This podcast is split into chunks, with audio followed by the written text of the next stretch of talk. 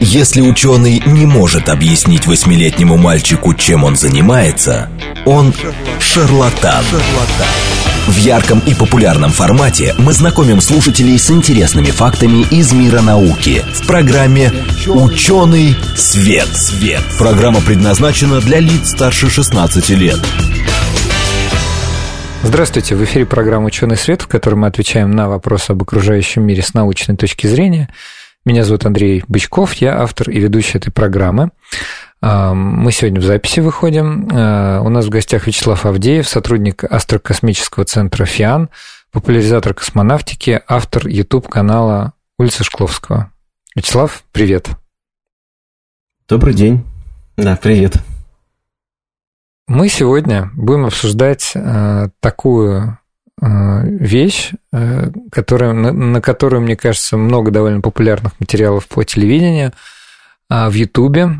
Э, какие угрозы нас ожидают из космоса? Тема немного спекулятивная. ну, вы уж простите нас.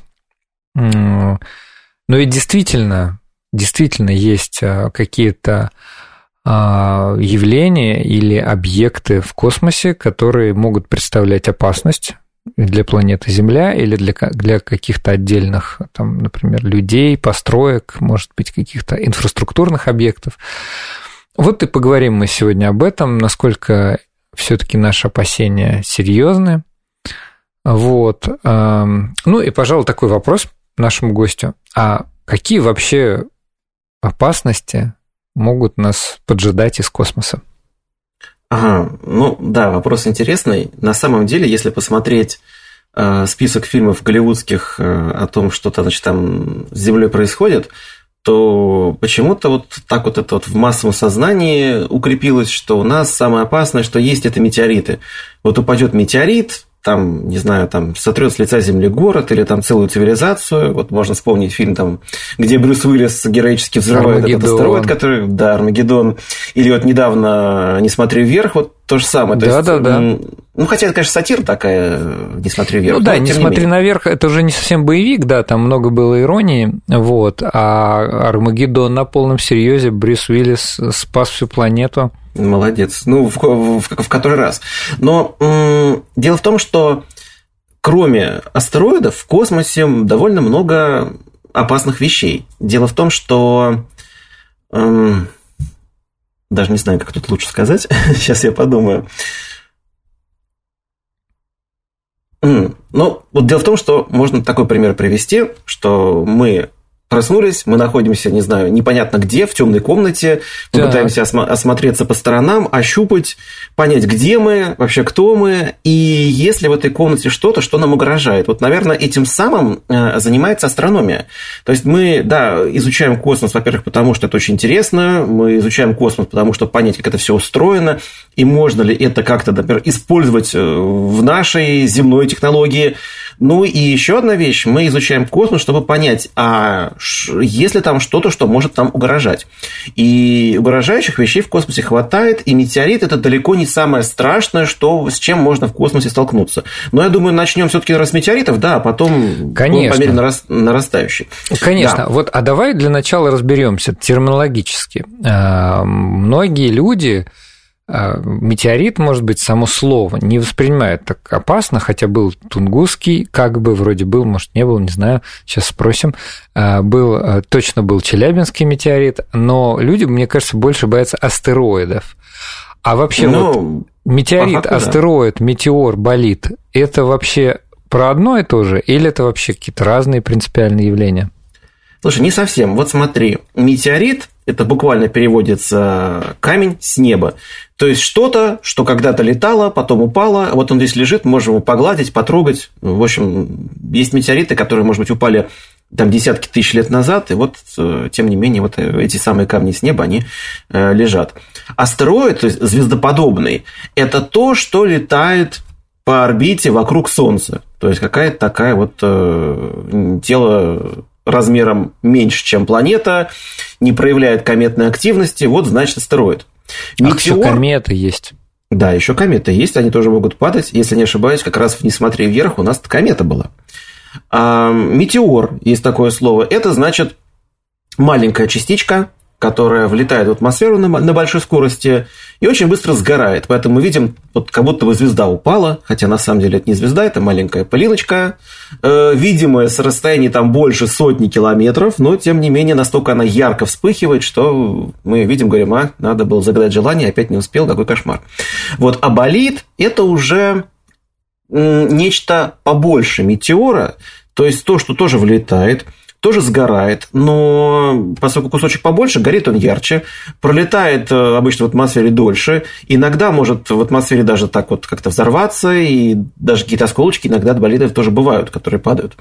Вот. Поэтому, грубо говоря, болит это огненный шар. То есть, когда мы видим не звезда упала, а упало что-то поярче, побольше. Вот.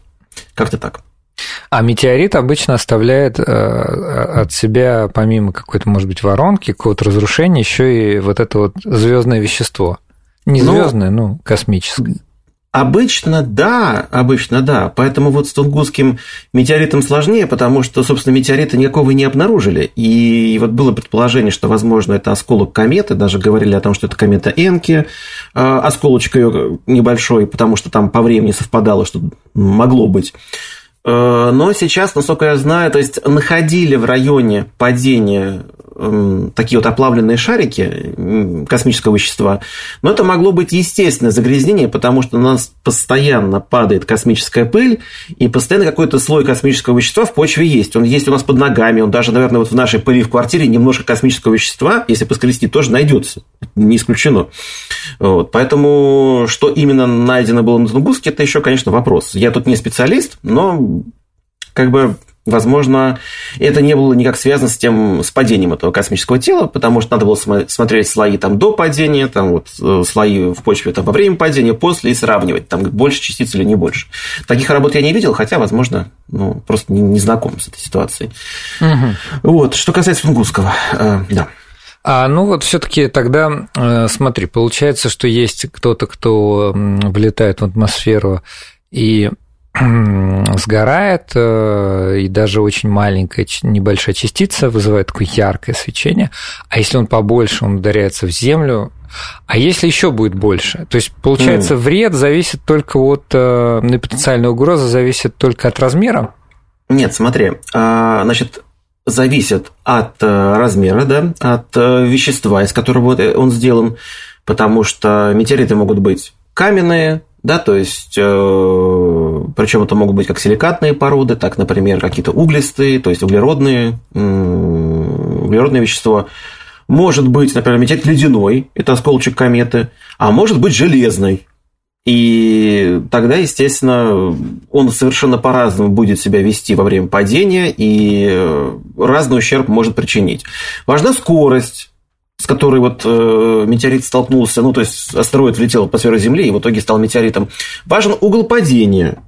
Потому что были такие случаи, э, влетает, значит, космическое тело в атмосферу Земли под очень-очень небольшим углом и отскакивает от атмосферы, как камушек, э, который мы бросили на гладкую воду.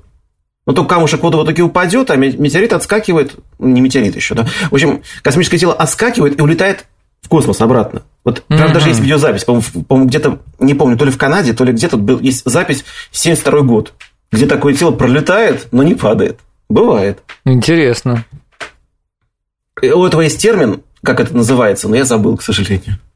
Ну ничего, нам тут главное принципиально понять. Угу. Все-таки вот а, я знаю, что есть шкалы, например, Туринская или шкала Палермо. Насколько я понимаю, это шкалы опасности, Э, размера вот этих космических тел. Если я правильно это а, понимаю. Ну, грубо говоря, не размера, а именно опасности. То есть а, опасность. Э, ага. они обычно учитывают ну, скажем так, туринская, она более попсовая, то есть э, в ней просто 10 чисел, там, по-моему, от, 1, э, нет, даже от 0 до 10 она идет. Вот, и, соответственно, вот, э, чем опаснее метеорит, чем он больше, чем, вероятность, чем вероятнее то, что он на нас упадет, вот э, тем выше его значение по вот этой самой шкале. А Палермо, она более хитрая, она учитывает и время, которое осталось нам до возможного столкновения, и количество этих самых столкновений, потому что, например, бывает так, что у метеорита, у, метеорита, у астероида есть несколько сближений с нашей планетой. Одно, потом другое, потом третье. И после каждого последующего сближения а, все сложнее рассчитать его орбиту. Как же он дальше-то полетит? Поэтому может так получиться, что во время одного сближения столкновения не будет, а потом через парочку будет. И вот э, Полярмская шкала, она учитывает именно вот все вот эти вот возможные сближения, которые будут э, с астероидом, время, ну и, конечно, вот э, потенциально рассчитывают энергию, какая выделится при его вхождении в атмосферу во время каждого из вот, возможных сближений. И выдается некоторый такой логарифмический индекс. В принципе, я хочу сказать, что сейчас неизвестно ни одно космическое тело, у которого был бы там какой-то вот индекс ни в Туринской, ни в Полярной шкале выше там, чем какие-то там совсем низкие значения. То есть мы сейчас не знаем прям вот опасных космических тел, из-за которых надо сильно беспокоиться. То есть вот. Э, фильмы это фантастика? Нет, не то, что фантастика, это возможно, но сейчас, э, давай так вот еще небольшие терминов набросаем, они, возможно, да. пригодятся. Вот есть такое понятие – околоземный астероид там, или околоземный угу. объект, там, может быть, астероид или комета. Да. А, вот. вот эти тела вообще их опасаться не нужно, потому что околоземным мы считаем там астероид, который сближается с Солнцем, наверное, ну, на расстояние где-то на 30% дальше, чем от Земля обращается вокруг Солнца, если он чуть ближе подойдет, чем вот еще 30% от этого, то уже считается, что околоземный. Вот. Есть другой термин, который вот нам интереснее – потенциально опасные объекты. Вот. И мы называем объект потенциально опасным, если он сближается с Землей на расстояние где-то 7,5 миллионов километров. То есть это там, я не знаю, чуть меньше, по-моему, 20 а, орбит Луны, то есть, на самом деле, это очень-очень далеко, эти миллионы километров, но все равно мы эти объекты считаем уже как бы потенциально опасными и должны за ними следить. Ну и второе, э, размер этого объекта должен быть больше 140 метров, то есть, это вот такое вот значение, связанное с удобностью с удобством их наблюдения. То есть она никак не связана с тем, что вот 130 метров нам уже не страшно, а 140 уже головушка там бобо. Нет, э, опасно могут быть и меньше, но вот пока вот определяют это вот так. И сейчас открыто считается, что открыто 90% потенциально опасных астероидов а, размером больше километра. То есть Скорее всего, мы все знаем, вот, ну, почти все. И сейчас задача как раз найти 90% э, э, потенциально опасных астероидов размером вот 140 э, метров и больше. Сейчас мы их знаем где-то, ну, процентов, наверное, 50-60, как считается. В общем, нужно еще. Есть куча обзоров, которые мониторят небо, пытаются все это смотреть. Проблема тут в том, что у нас нет единой как бы, системы космической вот, для мониторинга за вот этими вещами. Угу. Поэтому, например, мы можем рассмотреть астероиды, орбиты которых дальше, чем орбита Земли. Но если какие-то из них э, сближаются с Солнцем ближе, чем мы, а таких довольно много, может быть, то просто, ну, мало какой астроном даже э, скажет телескопу роботу, а ну-ка посмотри туда, где Солнце. То есть там, во-первых, небо светлое, э, в общем, много-много проблем. Поэтому ну, нужно, наверное, делать какую-то такую более совершенную систему мониторинга, которая бы и в космосе тоже наблюдала за такими вещами. А, то есть нет никакой там, не знаю, службы у НАСА или Европейского космического агентства или Роскосмоса? Нет, нету, нету телескопов космических, которые бы смотрели. На Земле, вот представь себе, в чем проблема. Половину времени в сутках мы наблюдать не можем, потому что небо вообще-то светлое. Солнце, да. Да, да, да, это Солнце. Значит, половину неба от нас загораживает непрозрачный слой силикатных пород. Это вообще-то наша планета. И тоже как бы много куда мы не посмотрим. Поэтому на Земле много ограничений. В космосе они тоже есть. В космосе их немало. Но, по крайней мере, посмотреть ближе к солнышку, чем это мы делаем с Земли, там можно. Угу. Вот так. Хорошо. А, а что все-таки случится, если подобный э, крупный объект, ну, ты говоришь, 140 метров, например, да, а, ну, как бы войдет в атмосферу Земли? Ты знаешь, вот некоторое время назад, я помню, была работа, а, где авторы смоделировали падение множества космических тел а, на Землю, там, с разными скоростями, по-моему, под разными углами они их бросали, и смотрели, а, ну, моделировали, когда начинают появляться человеческие жертвы и от чего они зависят. Да. И вот э, я скажу так, что, наверное, вот этот водораздел – это примерно 40-50 метров. Угу. То есть, если объект меньше там, 40 метров, то, скорее всего, его падение, во-первых, он не долетит до Земли, он, если ему только очень не повезет, вот, то об, об, он, скорее всего, взорвется в атмосфере из-за разности давлений, он просто разрушится. Вот примерно это самое случилось и с Челябинским метеоритом, то есть он на самом деле долетел не как цельный кусок, а где-то на высоте, по-моему, километров 30 он просто разрушился. Вот это вот хлопок характерный, который вот слышали жители города, и э, стекла много где повыбивало, это пришла ударная волна.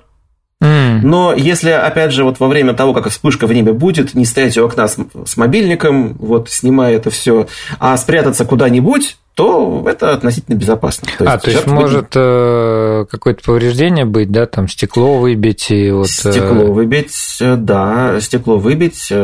Там вот были такие кадры, можно найти, где там двери выбивало, где-то поближе. А при, близко видимо. к, как это правильно ну, называется, поближе. эпицентру, то есть, допустим, вот прямое попадание, там постройки Ну, там прямого не было, там, опять же, там было расстояние больше 30 километров, но, тем не менее, то есть, ударная волна пришла, взрыв-то Челябинского метеорита, он был все-таки, по-моему, я не помню, в Хиросимах, но там не одна Хиросима, а побольше, как бы, мощности, mm. если не ошибаюсь, оценивают. Поэтому взрыв-то случился. Если бы он э, был железным, то, скорее всего, рванул бы он ниже, и, скорее всего, для горожан было бы хуже. Э, вот.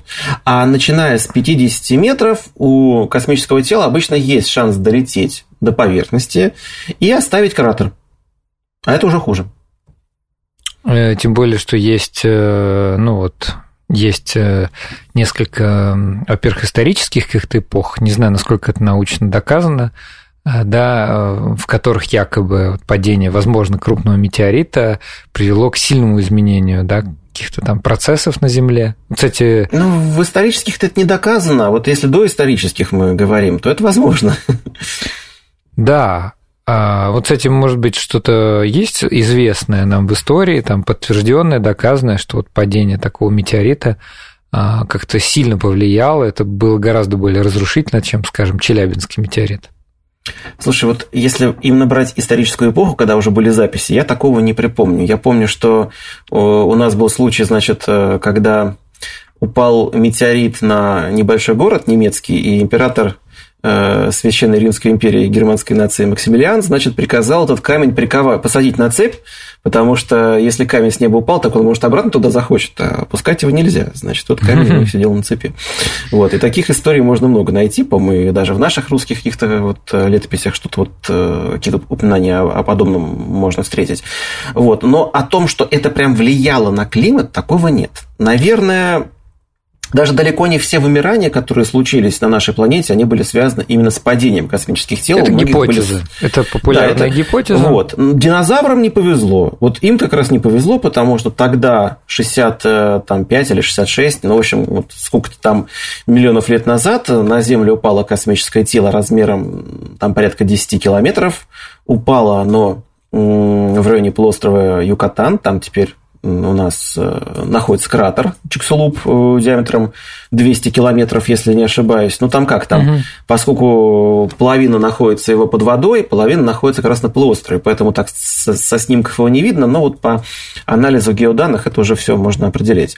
Вот тогда, да, тогда климат изменился. Ну, он изменился, может быть, очень временно поначалу, но вот этих вот нескольких лет, и непонятно сколько, нескольких лет э, без нормального солнца, очень холодных, хватит хватило, чтобы облик нашей планеты, конечно, изменился э, радикально. Ну, из твоих слов э, следует, если я правильно понял, что все-таки вот падение таких крупных э, тел из космоса на Землю это весьма редкие события. И ну да, я, я, наверное, могу сказать так, что они редкие, они какое-то время происходят. Вот, например, таких вот случаев, как с Челябинским, на нашу планету очень часто что-то подобное падает. Просто тут случилось так, что это упало в районе крупного города, и поэтому столько свидетелей и даже столько пострадавших оказалось. Э, такие события происходят, но все больше и больше астероидов мы открываем, и вот прям что-то такого потенциально опасного мы не видим. Тем более, что в прошлом году НАСА как раз испытали или уже в этом? Слушай, я уже как-то запутался немножко. В общем, зонд Дарт, он поразил mm-hmm.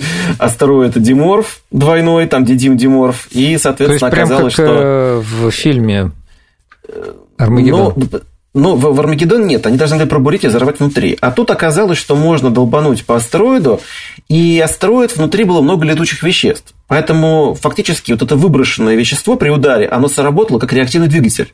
И оно О. гораздо сильнее изменило орбиту астероида, чем даже ожидали в НАСА. Поэтому, грубо говоря, миссия считается крайне успешным, и в случае чего можно посылать к не очень большим астероидам вот такие вот э, взрывчатку и менять их э, траекторию. Главное заранее а, обнаружить опасный астероид, чтобы было время для подготовки к миссии, для расчету, и чтобы, ну, грубо говоря, того, э, твоей мощности взрыва хватило, чтобы он реально с Земли разминулся, а не как-нибудь, тем не менее, упал. Можем ли мы каким-то образом вот все-таки влиять на эти астероиды. Ну, скажем, в результате наблюдений мы поняли, там, астероиды, метеориты вообще, ну, в смысле, то есть какие-то космические тела, то есть э, понятно, да, если он начнет падать, то он уже будет метеоритом. Вот. Э, мы, допустим, определили, что он не очень хороший, неподходящего размера, а можем ли мы что-то с ними сделать? Вот ты только что рассказал, что а вот американцы с помощью зонда смогли, да, как-то ну, как бы сказать. Да, смогли изменить орбиту астероида. Да. Сейчас этот эксперимент хотят повторить еще и китайцы, тоже выбрали для себя цель. И вроде бы году в 26-м, что ли, у них должна стартовать тоже миссия к э, еще одному астероиду. Это неплохо для астероидов не очень большого размера. То есть, например, какие-нибудь там несколько сотен метров, наверное, таким способом, если мы за несколько там десятков лет э, их узнаем, что возможно столкновение, а может быть даже и больше нужно время. Ну, возможно, так орбиту можно изменить. Если мы говорим о больших каменюках, то хорошо бы их сильно заранее обнаружить.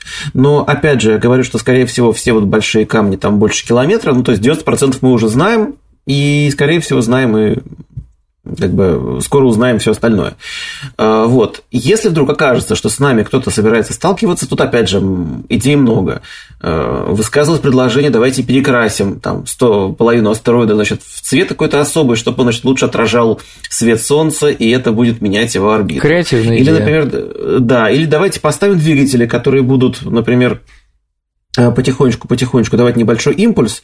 Э, допустим, поставим туда эти какие-нибудь ядерные двигатели, у которых там не нужен, там энергия идет не за счет окисления, а за счет э, того, что просто нагревают стержни, э, тепловыделительные элементы, значит, между них между ним прогоняется какое-нибудь там вещество, а это может быть вещество самого астероида, особенно если он там не железный, например, а ледяной, то вообще замечательно. И получаем неплохую тягу.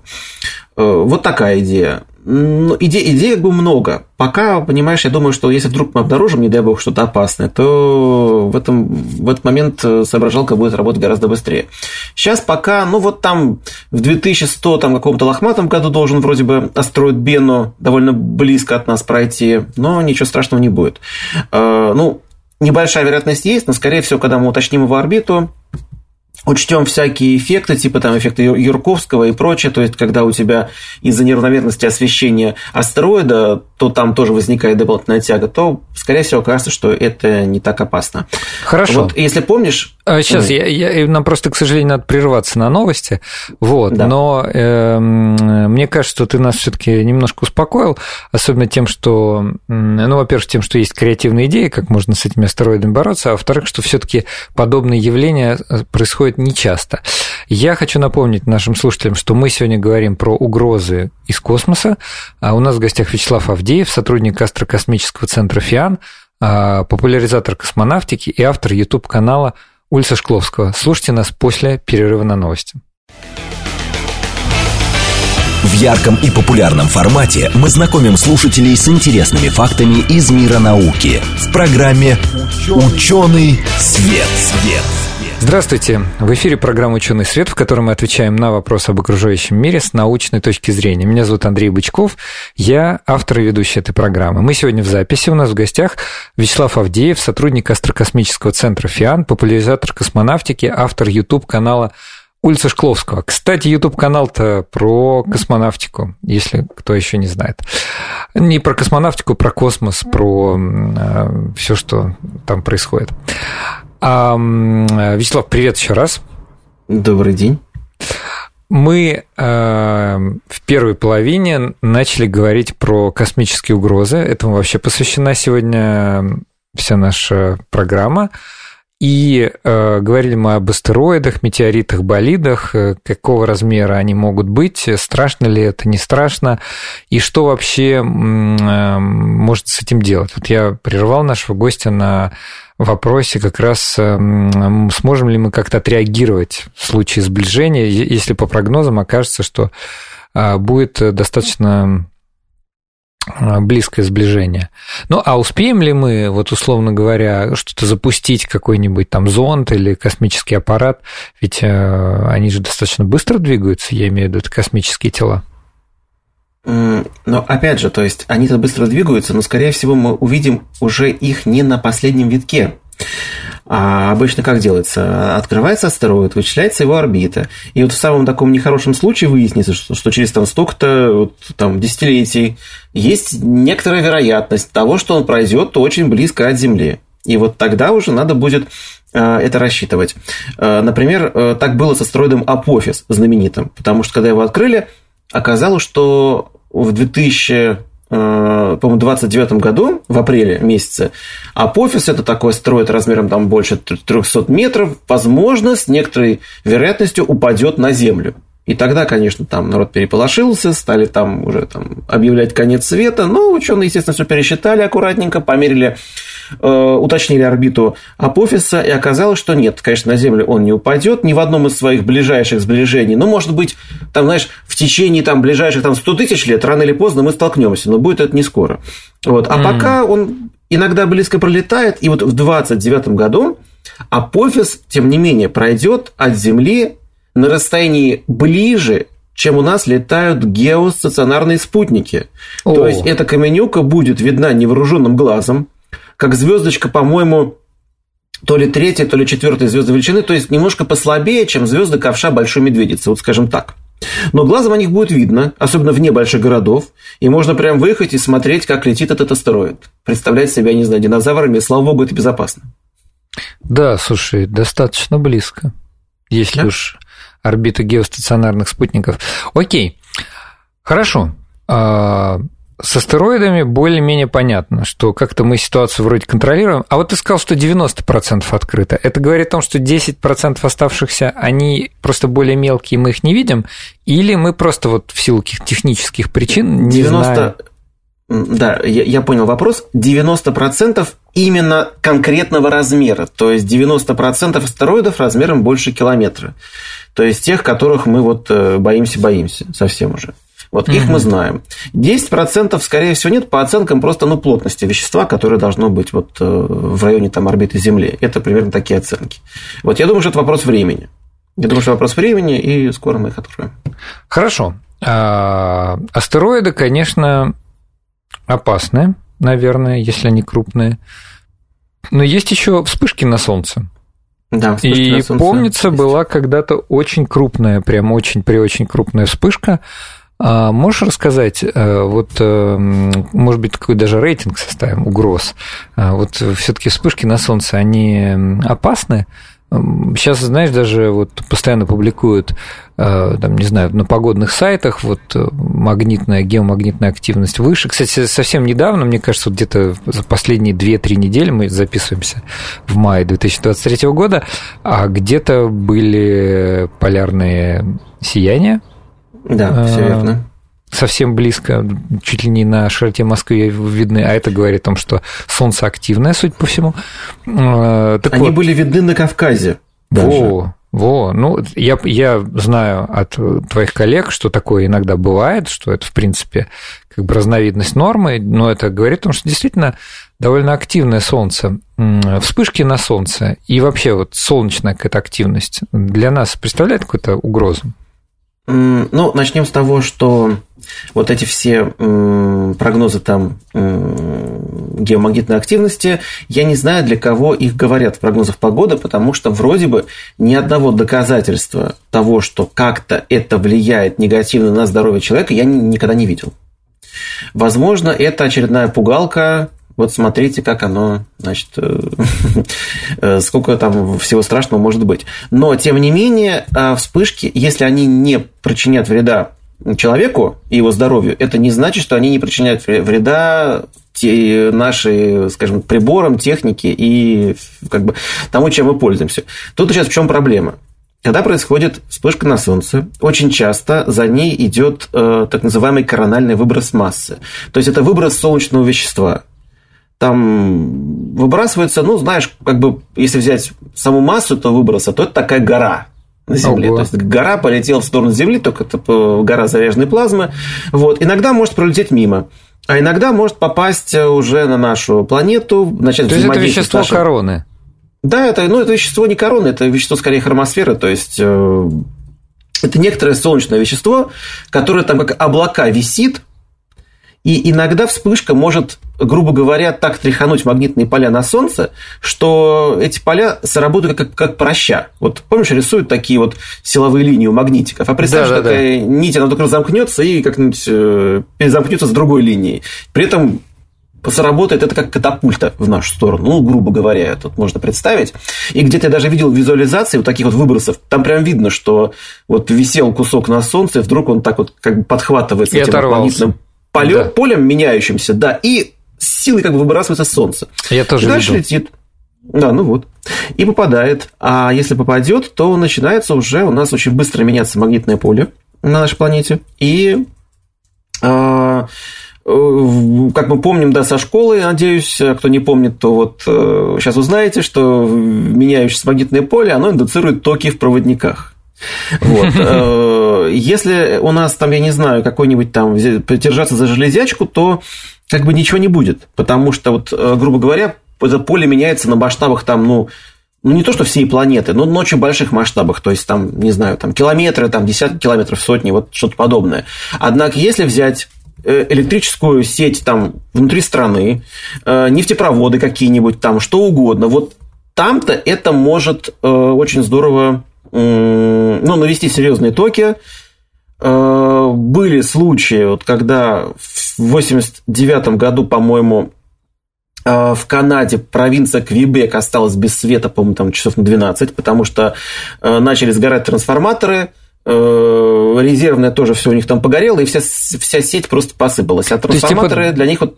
Для микроэлектроники это не э, влияет, а для больших каких-нибудь там сетей энергетических э, влияет. Правильно? Ты знаешь, это может влиять на микроэлектронику. Для микроэлектроники есть, например, ну, я не знаю, ты на зарядку телефон поставил, вот в розетку воткнул, вот тогда вот, вот все, он в сети.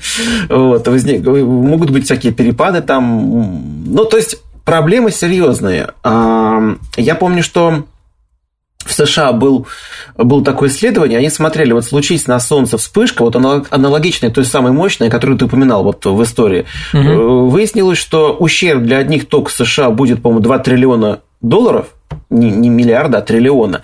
И время восстановления там, по-моему, от полугода до нескольких лет. Там в чем проблема? Нужно заменить все трансформаторы, а как бы, понимаешь, их нужно производить на предприятиях, в которых не будет электричества, потому что нет трансформаторов. То есть получается замкнутый круг такой. Угу. Поэтому эта проблема решается не быстро. Вот, ну слушай, мы же как бы сразу начали пугать, а мы же не совсем еще рассказали, то есть вообще про эту самую страшную вспышку. А, расскажи, конечно, про эту вспышку.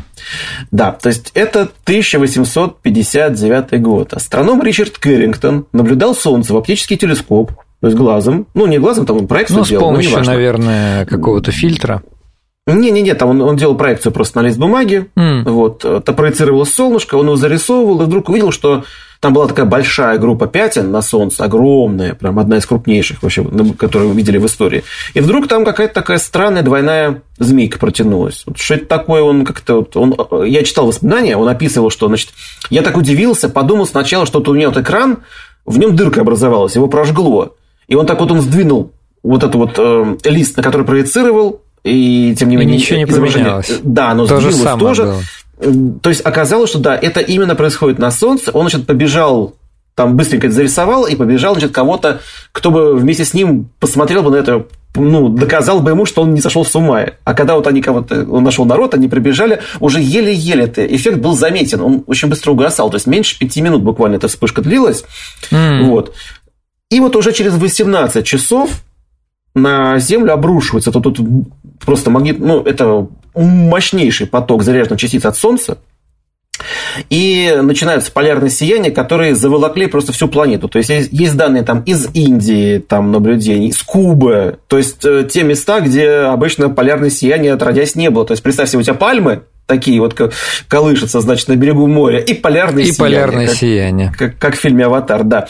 И, и было воспоминание такое, что, значит, там, э, по-моему, где-то золотодобытчики какие-то в скалистых горах, значит, э, ну, они проснулись от того, что настолько стало светло, что уже, видимо, они подумали рассвет, стали кто-то там пищу готовить, а потом оказалось нет, это просто небо светится вот из этого, из-за заряженных частиц.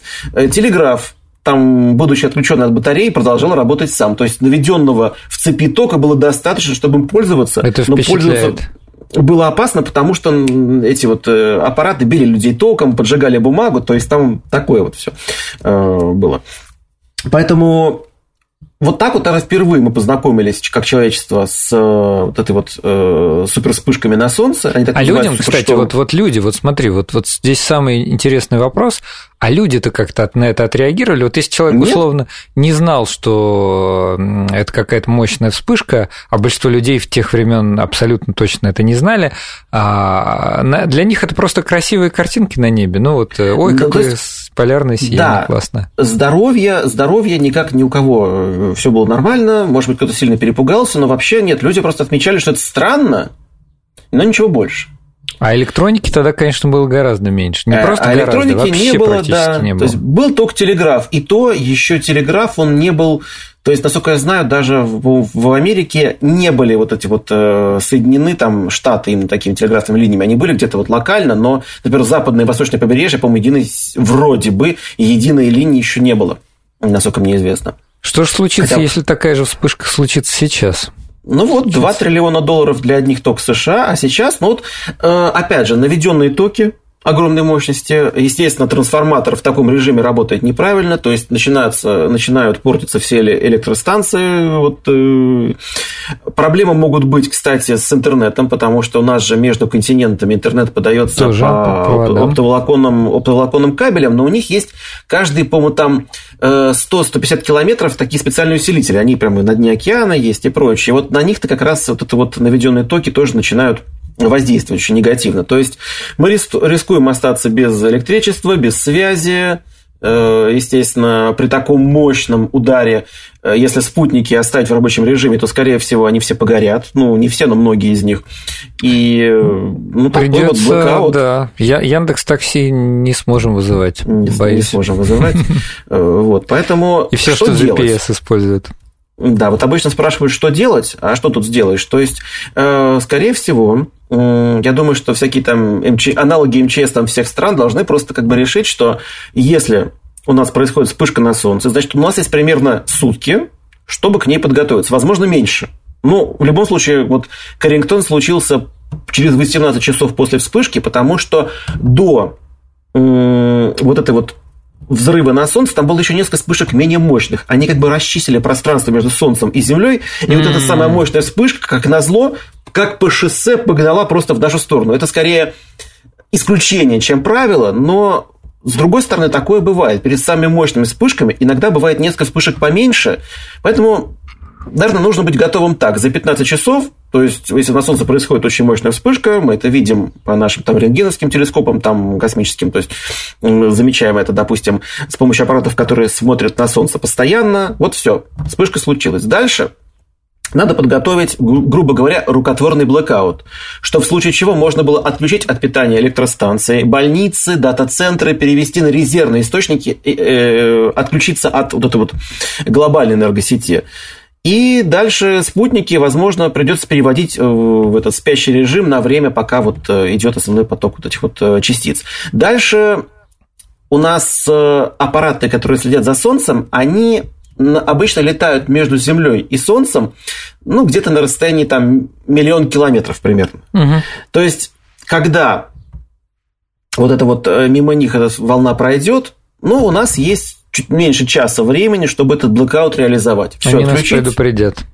Да-да-да-да, они предупредят, но нужно экстренно принимать решение. То есть мы все отключаем, ребята, извините, вот так и так, Вот, метро не работает, транспорт не ходит, самолеты все садятся. И просто пережидаем вот эту вот магнитную бурю. Потом тогда эффект этого можно снести, как бы свести к минимуму. А если нет, то реально могут быть большие проблемы. Ну, кажется, я так вот сейчас, пока ты говорил, в голове какой-то чек-лист составил.